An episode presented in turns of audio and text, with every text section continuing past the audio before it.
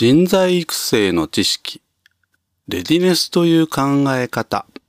ということで、今回は情報提供をさせていただければというふうに思います。ね。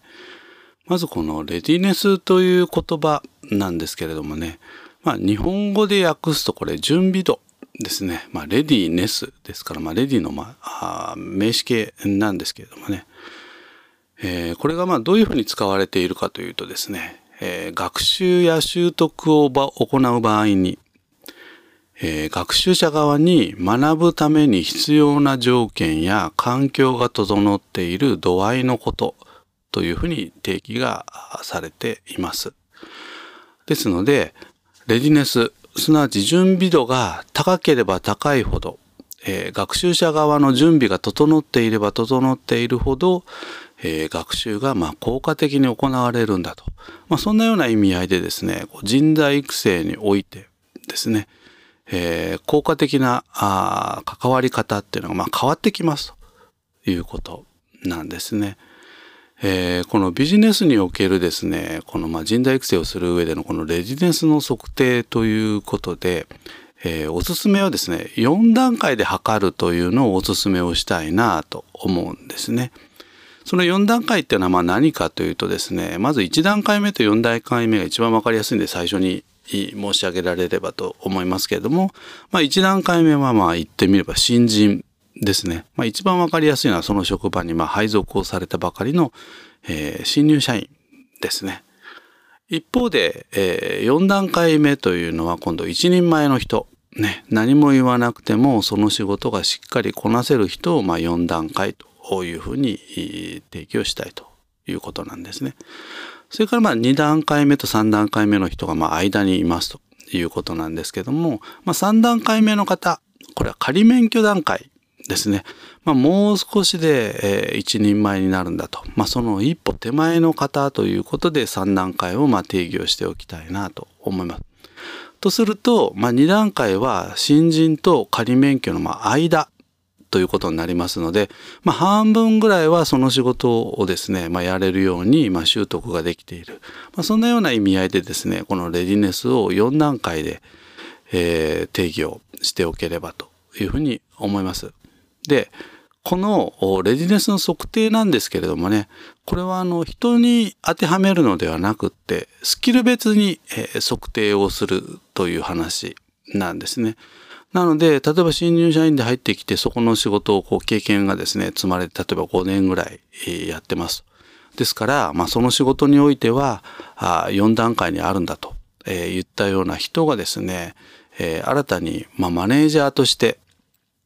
新任マネージャーとしてですね、こう昇格をした場合には、そのマネージャーという職務については、あ第一段階にまた戻りますということなんですね。なのでここであの押さえておいていただきたいのはこのレディネスというのはスキル別に、え測定をしていきますということなんですね。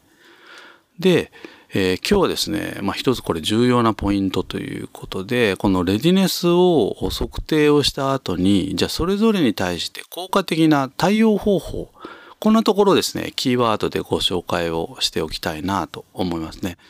まず、1段階目。えー、新人の方に対しての対応方法なんですけど、まあ、まずね、えー、配属されて右も左もわからない人ですから、これやはり教えるっていうのがこれキーワードになりますよねと。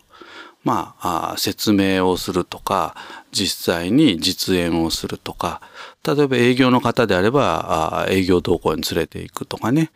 まあ、まずはこの第一段階の方、この教えるというのが一つ目ということですね。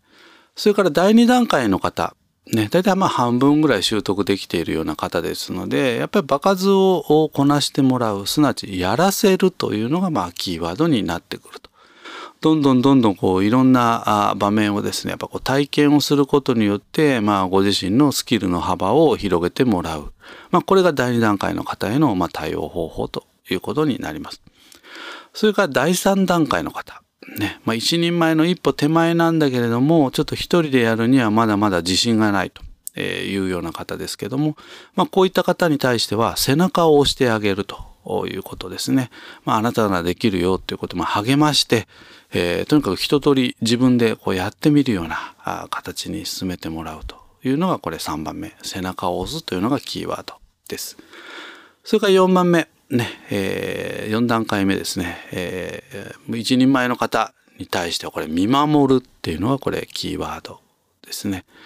えー、ほったらかしちゃダメなんですね。常日頃からやはりこう見守ってあげる、承認をしてあげるというのがこの4段階の方の、